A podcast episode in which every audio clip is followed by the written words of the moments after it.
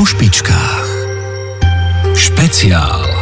Podcast o šťastí našich detí a detí v nás. Robiť chyby, nebať sa robiť chyby? Robiť chyby, nebať sa robiť chyby, učiť deti nebať sa robiť chyby.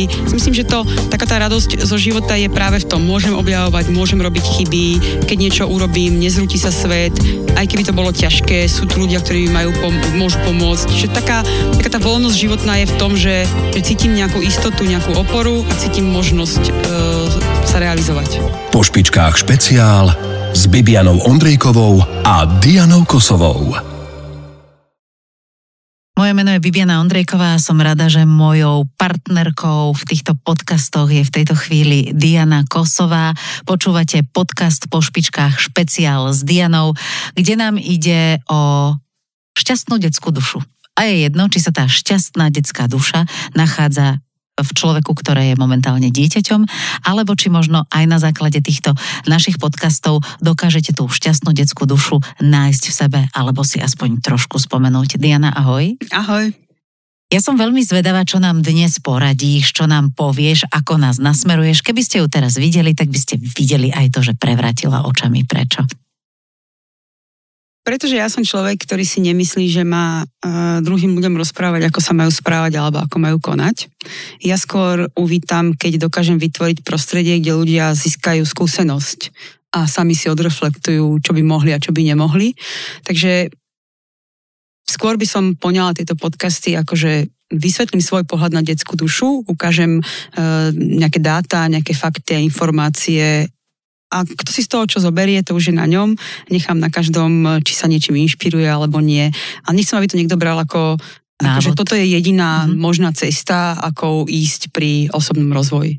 Tieto podcasty vznikajú na pôde Domu umenia RDS Art Group, eh, ktorého ty si už súčasťou, prišla si, ja to len tak zarekapitulujem, ako externý človek, ktorý bol prizvaný ako odborník, ktorý uh, bol pozvaný na jeden a potom postupne na sériu, nazvime to školení trénerov, aby práve vedeli narábať s detskou dušou, aby rozumeli tým deťom v rôznych štádiách vývoja, pretože tu naozaj v tomto krásnom priestore sa nachádzajú deti od malička až po mladú dospelosť. E, pracuješ s trénermi, dnes pracuješ aj s deťmi.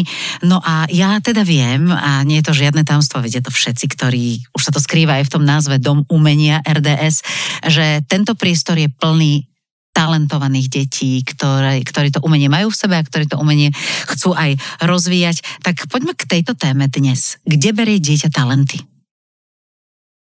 Tak ako som vravela už možno v predošlom dieli, že podľa mňa každé dieťa, ja som zastancom toho, že každé dieťa má e, talent a kde ich berie, um, poďme si trošku prejsť to, ako sa dieťa vlastne vyvíja uh-huh. e, od toho narodenia, počatia, dokonca niektoré štúdie ukazujú, že aj pred počatím sa minimálne zvukovou formou dieťaťu dajú niektoré veci ako keby napísať. Ja napríklad poviem za seba, že e, moja mama, keď, ja, keď bola tehotná so mnou, písala diplomovú prácu z filozofie výchovy. Takže ja vlastne, e, áno, ja som si napísala diplomovú prácu v prenatálnom období, mm-hmm. takže sa mi dneska veľmi ľahko rozpráva o filozofii výchovy alebo o tom, ako pracovať s deťmi ale to som chcela na odľahčenie, ale naozaj to funguje, takže ten prenos z matky na dieťa je aj v tom prenatálnom období. Čiže je veľmi dôležité, aby e, mamičky, ktoré čakajú babetko, sa snažili byť v pohode, aby robili príjemné veci. Pokiaľ môžu, mhm. pokiaľ mm-hmm. sú v situácii, že im to dovoluje situácia, že nezažívajú nejaké strachy alebo nejaké ťažké situácie. Zase netreba, aby tá mamička robila všetky možné aktivity len preto, aby sa to prenieslo to dieťatko. Mm-hmm. Hlavne, aby bola v pohode, v kľude, aby bola aby mala radostný život. Tá radosť je asi dôležitá, aby sa preniesla na to dieťatko. My sme tieto podcasty mali e, nazvať radostné podcasty po špičkách špeciál. Tak poďme teda k tomu, že sa dieťatko už narodilo. Teda do toho prvého obdobia, čo ja viem, od 0 do 3 rokov. Áno, ja vnímam, že to prvé obdobie je od 0 do 3, pretože alebo respektíve do času, kedy sa mu vyvinie jazyk, uh-huh. kedy začne používať uh, ucelené slovné spojenia, vety. Uh, v tom čase mozog dieťaťa funguje ako taká špongia navnímava všetko, čo sa okolo neho deje, aj to, čo je za jeho hlavou. To znamená, že tak ako sa správame k sebe, ako spolu komunikujeme v kuchyni, ako sa ľudia správajú na ulici, samozrejme najviac nám vnímava tých dospelých, ktorí sú s ním najčastejšie, tak to všetko si píše do svojho mozgu a to sú potom tie veci, ktoré nám zrkadlí vo svojich vlastných návykoch. My to častokrát voláme, že genetika, ale ono je to vlastne to, čo sme mu napísali do mozgu od 0 po 3. Taký taký príklad, o ktorom sa rozprávam častokrát s rodičmi, je, že, že sa včudujeme, keď sú deti väčšie, že nedokážu riešiť konflikty. Ale keď sa zamyslíme nad tým hlboko, tak zistíme, že ako sa, riešia, ako sa riešia doma konflikty. Tak konflikt vznikne, je prirodzený, je to úplne normálne, že medzi dvoma dospelými ľuďmi občas vznikne konflikt, pretože aj doma môže byť ponorka a tak ďalej.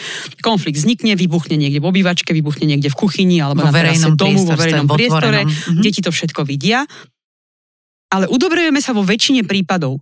Večer, keď už deti spia, za dverami spálne, prípadne e, niekde mimo pohľadu detí. Takže vlastne im v rámci konfliktu ukazujeme už iba jednu časť. A to tu, že konflikt vznikol, je tu. Potom nevidia časť udobrenia, už vidia, že len tu zrazu nie je. Takže nevedia si oni navnímať sami potom, že vlastne medzi tým je a nie je. Ešte bolo niečo, kde obidve obidve strany museli vyvinúť snahu, aby sa ten konflikt nejakým spôsobom ukončil. Znamená to teda, že dieťa v tomto období od 0 do 3 vníma, vidí, počuje a pamätá si. Áno, vníma, vidí, počuje, pamätá si, všetky vzorce sa mu píšu do mozgu, akurát nemá slova, takže ono nám nevie povedať, čo vníma, čo vidí, čo počuje, nevieme presne povedať, čo všetko si zapísalo. Ty si povedala krásnu vetu, že my dospelí na dieťa nazeráme vlastným mozgom, cez svoje vlastné oči, skúsenosti, pohľady. Čo to znamená? Znamená to, že ak ja mám dieťa, na ktorom mi vadia nejaké jeho návyky alebo niečo, čo začalo robiť, tak to sú moje návyky. To je to, čo mi ono odzrkadlilo, čo nabralo. Zároveň znamená to aj to, že ja mám už dneska mozog plný skúseností. Ja konkrétne cez 40 rokov skúseností. A je mi veľmi ťažké pozrieť sa na ten troj, štvor, 5 ročný mozog, ktorý tie skúsenosti nemá a pochopiť, že ono vníma ten svet iba so svojimi pár skúsenosťami. A toto je to, ako pracovať s deťmi alebo ako sa pozerať na deti, skúsiť sa vrátiť naspäť a opýtať sa sám seba, ako som konal v podobnom veku, v podobnej situácii a či je to teda prirodzené alebo nie, že to dieťa tak koná. Mm, dosť zložitá úloha do takého bežného života. Je toto? Sú nejaké pomôcky? Áno, zavrieť si oči a vrátiť sa naspäť. Alebo si pripomenúť, daj si, daj si na chladničku, nekrič a spomeň si a podobne. Uh, teda ako riešiť tieto situácie? Ako to máme robiť, keď už sa nám to stane? Keď chcem ukázať napríklad to, tomu dieťaťu aj to, že viem sa ospravedlniť, viem odpustiť, že keď som teraz napríklad plakala, tak ja s tými mojimi skúsenosťami, teda ja už viac ako 50 ročnými, viem, že tie slzy niekedy nemusia byť úplne tragédia, čo preto dieťa môže znamenať niečo úplne iné. Pre mňa najlepším vzorom pre dieťa je žiť s ľudskosťou, správať sa voči všetkým ľudský, a snažiť sa chápať druhých ľudí, proste mu ukazovať, akým spôsobom chcem, aby ono konalo. To je úplne najjednoduchšia cesta, ako môžeme dieťa tzv. naprogramovať, aj keď nechcem, aby to znelo uh-huh. úplne, ukazujem úvodzovky. My vlastne v tom 0 až 4 programujeme ten mozog dieťaťa uh-huh. a väčšinu z toho si ono odnesie do svojho života. Znie to veľmi jednoducho. Eh, my rodičia vieme, že teda to tak eh, jednoduché nie je, ale zase keď si uvedomíme celú tú hĺbku, hĺbku, ktorú to obsiahlo, to znamená nielen to, že napríklad keď už hovoríme o tom, že ako riešiť konflikty, ale aj morálku, postoj k tomuto svetu, postoj k prírode, k iným bytostiam, všetko, všetko, všetko, mohli by sme si toho vymenovať oveľa viac, tak je to naozaj, že fúha. ale cez toto fúha sa prehúpnime k ďalšiemu. A ešte chceš dopovedať? Nech Chcem dopovedať, aby zase si, aby to nevnímali mali rodičia alebo aj tréneri, akože je to, že teraz musím všetko proste zvládnuť. Ja, z, ja vnútri v sebe nosím e, také presvedčenie, že každé dieťa sa narodí presne tým rodičom, ktorým sa narodiť má, presne do takých situácií, do akých sa narodiť má. A ten rodič, tak ako sme to povedali aj v minulom dieli, neznamená, že nikdy nezlyhá a je to úplne v poriadku, že zlyhá. Dôležité pre rodiča je, aby sa pokúšal opraviť veci, ktoré nefungujú a aby sa netíral za to, že niečo sa mu nepodarilo, pretože je taký istý človek ako všetci ostatní. Poďme e, do toho ďalšieho obdobia, obdobie od troch rokov do približne šiestich. Áno, od, obdobie zase to som tak ohraničila do školskej dochádzky, uh-huh. ale už v čase, keď sa nám vyvinul jazyk, to znamená, že už priraďujeme nejaké m, základné slova, ale už aj ucelené slovné vety. Obdobie a, prečo. Áno, a v tomto období prichádza obdobie prečo. Pri ňom by som sa chcela trošku pristaviť. Obdobie prečo je pre rodiča nesmierne náročné, lebo rodič má pocit, že musí mať odpovede na všetky otázky. A toto je práve aj trošku taká, povedala by som taká výzva, my vlastne prečo my si myslíme, že musíme na všetky tie detské otázky odpovedať jednoznačne a s jednou jedinou pravdou? Práve tým, že sa snažíme odpovedať na každú otázku prečo, my dieťaťu ukazujeme, že existuje iba jedna odpoveď. A, a na všetko. A prečo mu to nevrátiť? Prečo si ty myslíš, že to tak je? Ja mám synovca, už má teraz 6, už mi to občas aj povie. Ty mi stále dávaš iba otázky. Ale veľmi, to sú to veľmi zaujímavé rozhovory s ním, keď ja jeho otázku prehodím e, naspäť k nemu a začneme rozmýšľať, že prečo by to tak mohlo byť. A to práve podnecuje tú detskú tvorivosť a fantáziu, že im necháte ten priestor, aby oni objavili, aká je tá odpoveď na tú otázku. Nebude to potom dialog plný nekonečných otázok, pretože deti sa stále pýtajú, a prečo dostanú odpoveď, a prečo? Takže Diana, prečo, prečo takto hovoríš? Môže to, byť, môže to byť namáhavé, môže to byť dialog nekonečných otázok. Tam potom fungujú také veci, že e, dostane nejakú úlohu, aby to zistil, mm-hmm. e, a ktorú si musí spraviť, alebo ktorú proste e, na tej úlohe to zistí. To už zase je šikovnosť e, toho, toho dospelého, že mu dokáže dať nejaký vytvoriť nejaké prostredie, kde zistí tú odpoveď na tú otázku.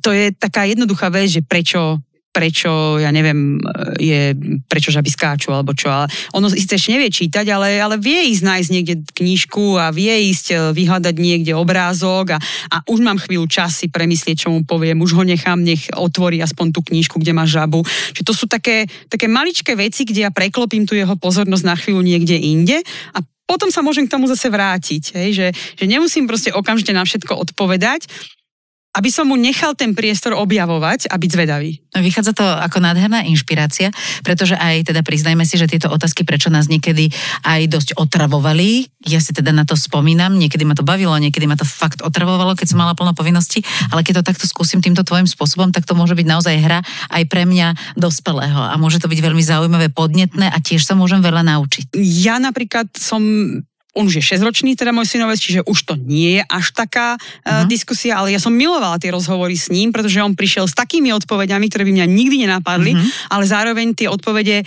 neboli také, ktoré by neboli k téme. Len boli jeho detským jazykom a trošku inak povedané. Čiže ja musím povedať, že mňa to obdobie jeho 3 a 6 naučilo nesmierne veľa. My sa teraz prehúpneme do ďalšieho obdobia 6 až 10, teda mladší školský vek. Čo sa deje tam? Tam prichádza obrovská zmena u dieťaťa a to je školská dochádzka. E, tá obrovská zmena za sebou prináša režim.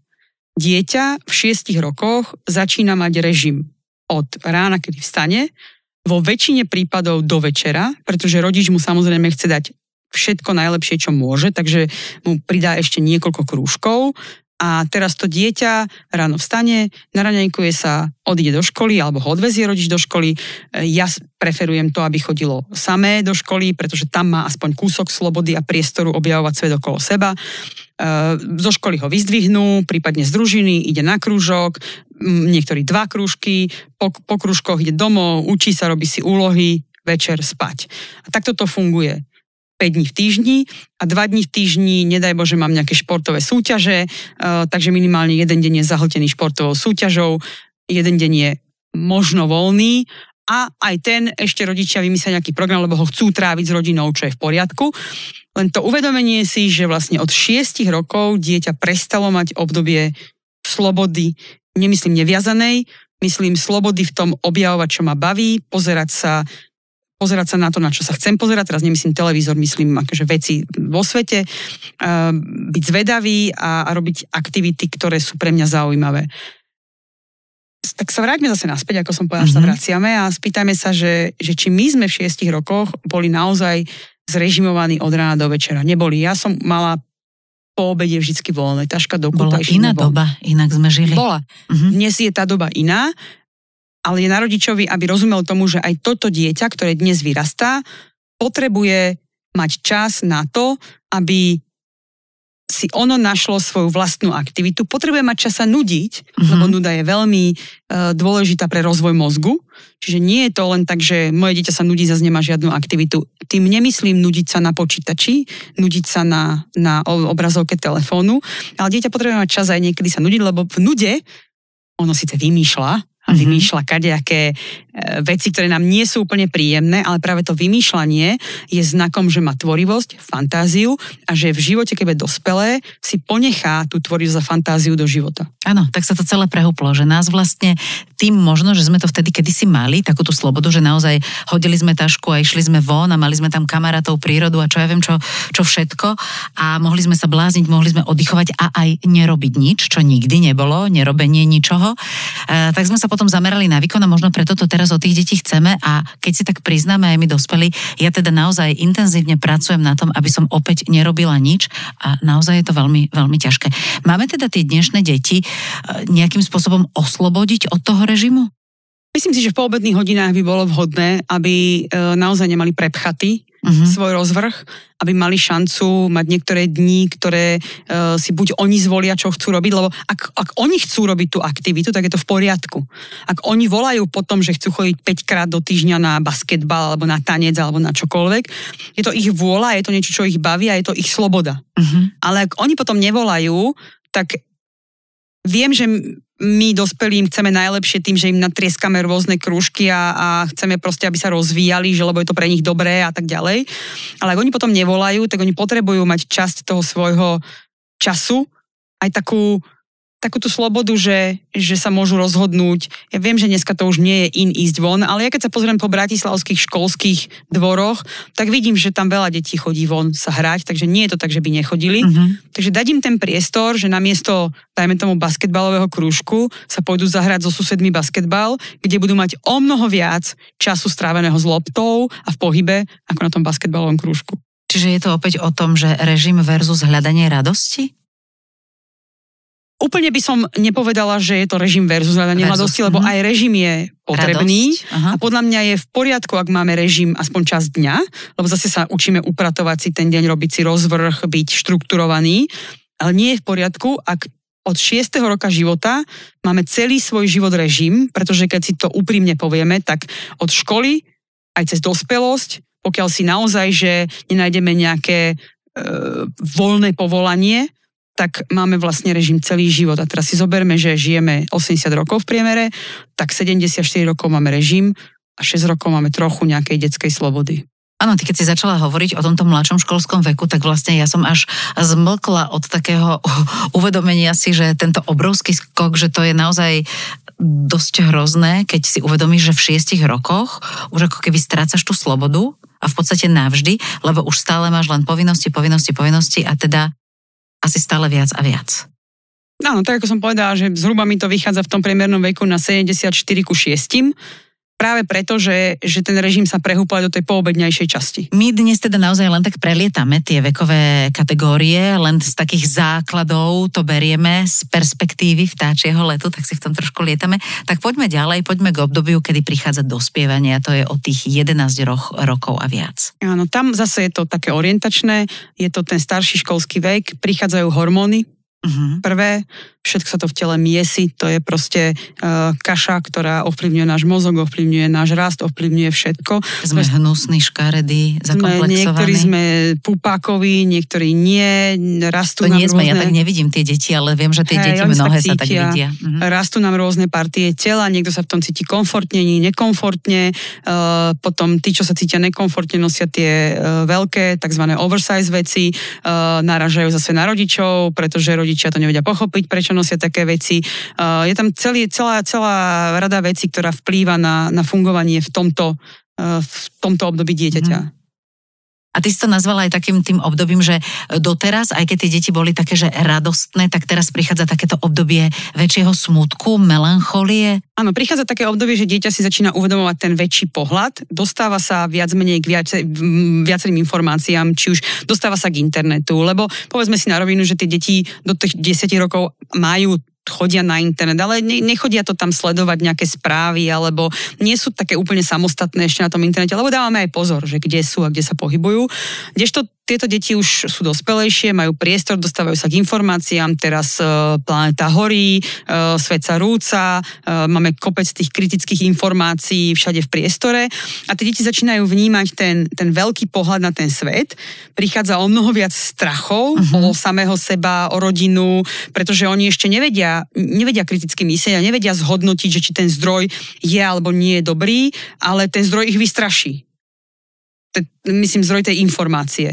A teraz tie deti prestávajú byť nastavené prioritne na radosť, pretože dovtedy boli prioritne vyhľadávať motýliky, kvetinky, farebné, krásne, proste ľahko sa s nimi, aj sa s nimi ľahko pracovalo, že keď bol priestor farebný, voňavý a hrala tam hudba, tak tie zmysly im pomáhali vlastne vytvárať radosť. E, deti v tomto veku sú o mnoho kritickejšie, ťažšie sa s nimi e, pracuje v tom zmysle, že už nevidia všade radosť. A, a to, ja, ja nadviežem na tie, tvoje, na tie strachy, o ktorých si hovorila, že vlastne to vedie aj k tomu, že, že sú aj teda možno vzdorovitejší, na čo my ako dospelí, ako autority reagujeme, to je jedna vec. Áno, sú vzdorovitejší a ten vzdor vychádza jednak z ich strachov, jednak z toho, že sa dívajú, pozerajú kriticky na naše e, správanie, že už vedia vyhodnotiť, že niektoré naše správanie že od nich vyžadujeme niečo, čo sami nerobíme. Mhm, a stále platí, že sú vlastne to, čo platilo v tom 0 až 4, že sú odrazom na sami. Sú od, áno, stále platí, že sú odrazom na sami, to stále mm-hmm. platí a zároveň prichádza obdobie, kedy oni dokážu zhodnotiť, či sa mm-hmm. správame tak, ako to od nich vyžadujeme. A keď sa nesprávame, sú vzdorovití. A ich vzdor nie je to, že uh, oni by nám akože chceli dokázať, že my sme zlí.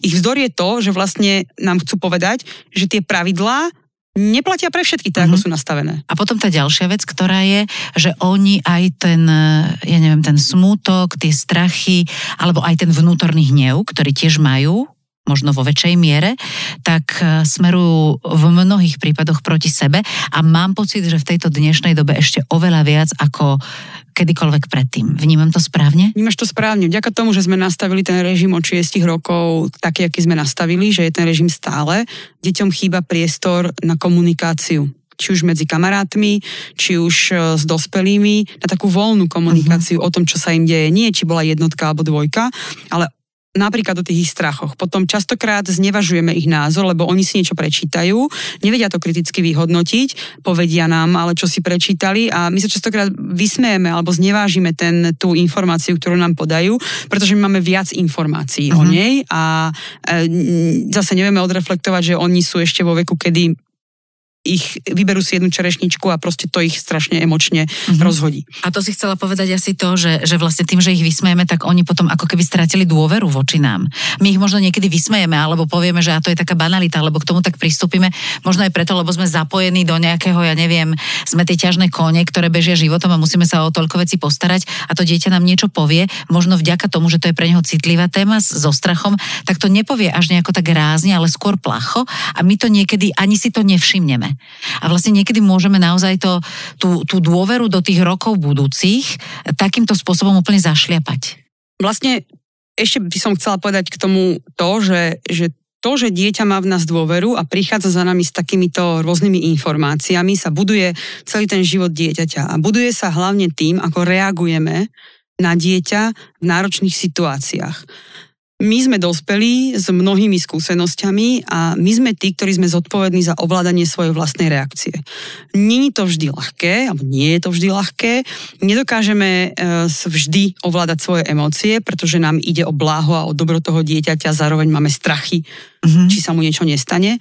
Ale ak my sa dokážeme naučiť ovládať svoju reakciu a prijať to dieťa také, aké je, s tým názorom, s tými problémami alebo s tým, s čím prišlo, tak o mnoho ľahšie sa nám bude zdôverovať, o mnoho ľahšie bude s nami komunikovať v ťažkých situáciách, kedy my naozaj potrebujeme, aby s nami komunikovalo, pretože tie ťažké situácie, keď sa mu dejú, potrebuje mať pomocnú ruku. Ak ju nemá, ak sa bojí reakcie rodičov, a pritom reakcie rodičov môže byť len nahnevanie, ale oni mu nikdy neublížili. Ale dieťa to vníma ako niečo veľmi tragické pre neho, mm-hmm. keď tá reakcia príde uh, nejakým kríkom alebo proste nejakým vybuchnutím.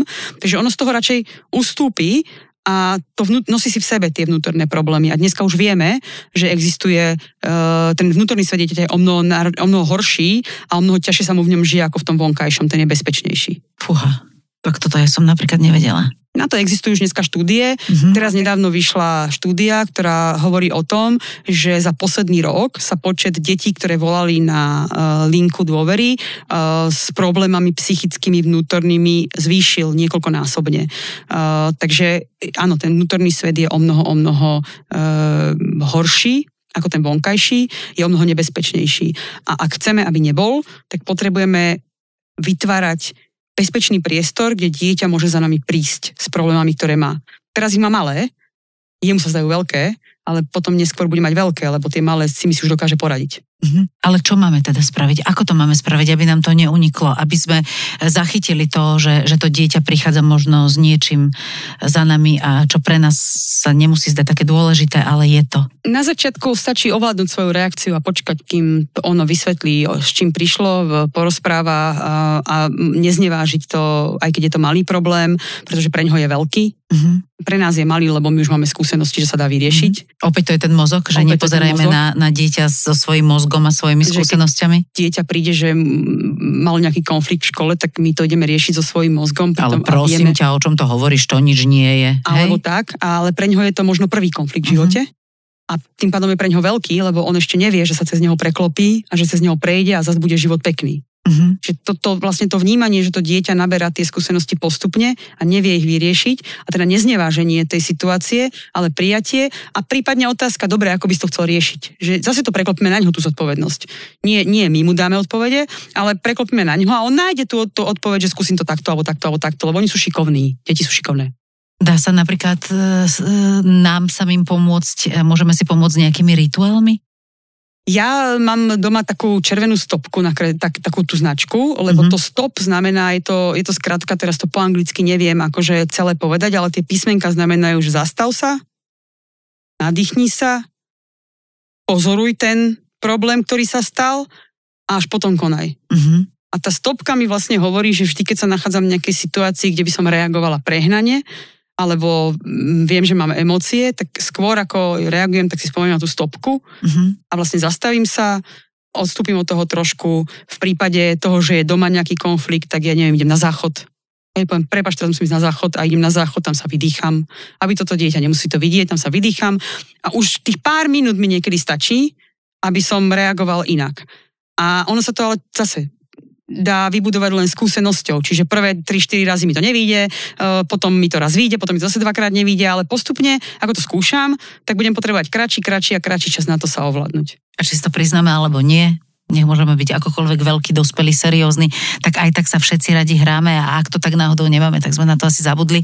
A takou príjemnou hrou v rámci tohto a možno odľahčenie môže byť to, že si povieme, že nejakým rituálom sa stane, čo viem, spoločný čaj, alebo krupičná kaša, alebo skrátka sadnúť si a dať si ten čas a porozprávať sa. Áno, to určite pomáha také rituály v rodine alebo taký priestor v rodine, kde uh, máme čas sa porozprávať o tom, čo sa nám udialo za týždeň. Chce to aktívnu účasť všetkých členov rodiny. 15 a viac to je ďalšia kategória, ku ktorej sa chcem dostať. To už sú vlastne teda takí tí mladí dospelí. Áno, to už nie sú deti. My ich síce voláme deťmi, ale mm-hmm. už to nie sú deti. Oni už majú e, pomerne jasne vyhranené niektoré názory. Samozrejme, že oni sa budú časom meniť, pretože skúsenosťami ich zmenia, ale e, sú, to, sú to ľudia, ktorí potrebujú od nás partnerský rozhovor. Autorita, um, asi sami vieme, že autorita v tomto veku nefunguje, respektíve autoritu a rešpekt si získa ten, kto s nimi dokáže viesť partnerský rozhovor, kto dokáže rešpektovať ich názory, kto dokáže ich prijať, takých, akí sú, Mhm. nie za každú cenu ich meniť, ale vytvárať prostredie, v ktorom sa meniť môžu, v ktorom sami seba oni objavujú. Už by sme ich mali učiť seba reflexii, už by sme ich mali učiť, že oni vedia seba odreflektovať. Um, Ja teda teraz by som chcela eh, sa obhajiť, že ja som podľa mňa taká mama. Ja mám dve už mladé dospelé céry, jedna má 17, jedna má 19, čiže tá už je dospelá, ale teda aj keď sa vrátim tých pár rokov dozadu, že ja som podľa mňa tá mamička, tá, tá kamoška, partnerka. Neviem, či úplne čestne, akože presne viem, že nie, že, že ten čas a ten priestor na spoločné rozhovory a tak som... Počkáme, čo napíšu tvoje celý do komentárov. Aha, prosím vás, dievčata, napíšte a napíšte pravdu, rada si to prečítam. Ale, ale teda chcem teraz obhajiť tých e, takých rodičov, čo ty hovoríš, že buďte otvorení, buďte partnerskí, buďte kamarátsky rodičia, že to ja som, ale niekedy mám pocit, napriek tomu, že tie moje dievčata sú slušné, e, sú, konajú so mnou v úcte a tak, ale že to ide na úkor mňa ako rodiča. Že ja napríklad dávam otvorené veci a keď ja chcem sa niečo, tak mi povedia, mama, toto nie je pre teba, toto nie je mamičkovská vec. Alebo niekedy sa mi zdá, že by mohli byť aj slušnejšie ku mne. Alebo že by sa viac mohli zamyslieť nad tým, ako tá ubohá matka maká. Ale oni budú podobne. 25 a viac. Je potrebné počkať a byť trpezlivý. Mm-hmm. Toto je len obdobie. Ono to raz prestane byť. Toto obdobie je takisto plné hormónov. Uh-huh. Toto obdobie je uh, plné zmien v ich živote. Vytvárajú skupinky kamarátstiev, uh, prichádzajú prvé lásky, prvé straty, prvé sklamania, uh, prvé také vážne hádky s priateľmi a priateľkami. Takže oni raz to všetko ocenia. Vieš, kedy ocenia prvýkrát, čo všetko si pre nich urobila? Keď budú samé mami? Keď budú samé mami. Uh-huh. Lebo až vtedy nedá sa to pochopiť skôr. Môžeme im stokrát povedať, že, že, že čo všetko pre nich robíme, uh, ako sa obetúvame. To už je hold uh, naše rozhodnutie. Naše rozhodnutie, áno. Naše rodič, poslanie. Každý, kto je rodič, sa tak rozhodol, uh-huh. že minimálne tých 18, 20 rokov, 25 podľa toho, či je na strednej, na vysokej škole, je to pre neho obeta a venuje to tomu dieťaťu zároveň je dobré, keď to venuje tak, aby to dieťa sa dokázalo postaviť na vlastné nohy a Dieťa, keď začne žiť samé, ocení množstvo vecí, ktoré pre ňo rodič robil. Ešte možno na obhajobu rodičov v dnešnej dobe uh, je to, že kedysi sme sa naozaj, alebo respektíve tí rodičia, deti sa mohli spolahnuť na svojich rodičov viac, na starých rodičov, ktorí vtedy fungovali v tej takej otvorenej náruči, v tom takom spomalenom čase s vôňou vanilky, škorice a neviem čo ešte, zali, zalievky, keď sa zavárali uhorky a podobne, oveľa viac, ako fungujú dnešní starí rodičia. Áno, no dnešný rodič to nemá vôbec ľahké.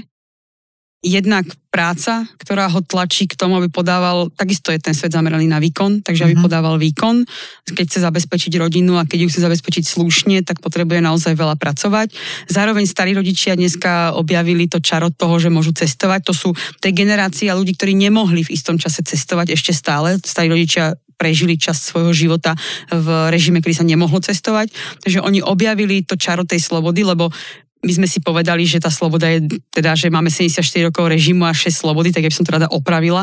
Režim máme zhruba do 64 a potom prichádza tá nová sloboda, kedy nemusíme chodiť do práce, zatiaľ nám chodí dôchodok, uvidíme, ako to bude v budúcnosti. Zdravie nám a ako my tak vlastne, slúži. Zdravie nám ako tak slúži niektorým mm-hmm. a vlastne tam prichádza po dlhých, dlhých rokoch znovu ten, ten pocit slobody a tí ľudia majú naň zase konec koncov aj právo. Uh-huh. Čiže Diana, vidíš to aj ty, takže uh, aj v tomto vlastne veku a v tomto období a v tejto dobe, ktorú žijeme, že je viac smutných detí? Ja neviem, či je to smútok, či je to uh, strach, uh, neviem presne povedať, čo to je. Vidím to tak, že čo sa týka vnútorného nastavenia detí, tie deti sú uh, o mnoho viac vystrašenejšie, um, o mnoho o mnoho ťažšie vnímajú všetky tie veci, ktoré sa dejú vo svete. Zároveň vidím deti, konkrétne v tomto veku 15 a viac, ktoré sú neuveriteľne usporiadané vo svojich cieľoch. Ja poznám veľa detí, ktoré to majú v hlave zrovnanejšie, ako som ja mala v ich veku mm-hmm. a aj kedykoľvek potom čo možno je ale na nich o mnoho väčší tlak práve na ten vnútorný svet potom. Um, čiže ja vidím, že tá generácia v niečom má obrovské prednosti pred nami. To, čo potrebujeme, je venovať alebo vytvoriť im priestor, kde sa cítia bezpečne aj vnútorne. Kde teda nájdeme ten kľúč od tých dverí do toho ich vnútorného srdca? To si povieme asi v tých ďalších častiach našich podcastov. Budeme sa snažiť si povedať, kde nájdeme. Nemáme odpovede na všetko veci treba skúšať. Uh-huh. Robiť chyby, nebať sa robiť chyby. Robiť chyby, nebať sa robiť chyby, učiť deti nebať sa robiť chyby. Myslím, že to, taká tá radosť zo života je práve v tom, môžem objavovať, môžem robiť chyby, keď niečo urobím, nezrúti sa svet, aj keby to bolo ťažké, sú tu ľudia, ktorí mi majú, pom- môžu pomôcť. Čiže taká, taká tá voľnosť životná je v tom, že, že cítim nejakú istotu, nejakú oporu a cítim možnosť uh, sa realizovať. Čiže dá sa to, čo sme možno nespravili úplne najlepšie ešte napraviť, aj keď už tie naše deti nemajú e, vek od 0 do 3? Samozrejme, dá sa to od dnes. Dá sa to kedykoľvek. to my, sme, my, sme, my sme začali, vlastne my sme jedna taká, verím, že veľmi príjemná inšpirácia, či už nás počúvate doma, v aute, beháte, kráčate, eh, alebo len tak relaxujete. Robte to aj ďalej, počúvajte náš špeciálny podcast po špičkách s Dianou, kde sa snažíme nájsť kľúč k radostnej detskej duši, či už sa to týka našich detí, alebo aj toho dieťaťa v nás. Diana, ďakujem veľmi pekne. Ďakujeme ja za pozvanie po špičkách s Bibianou Ondrejkovou.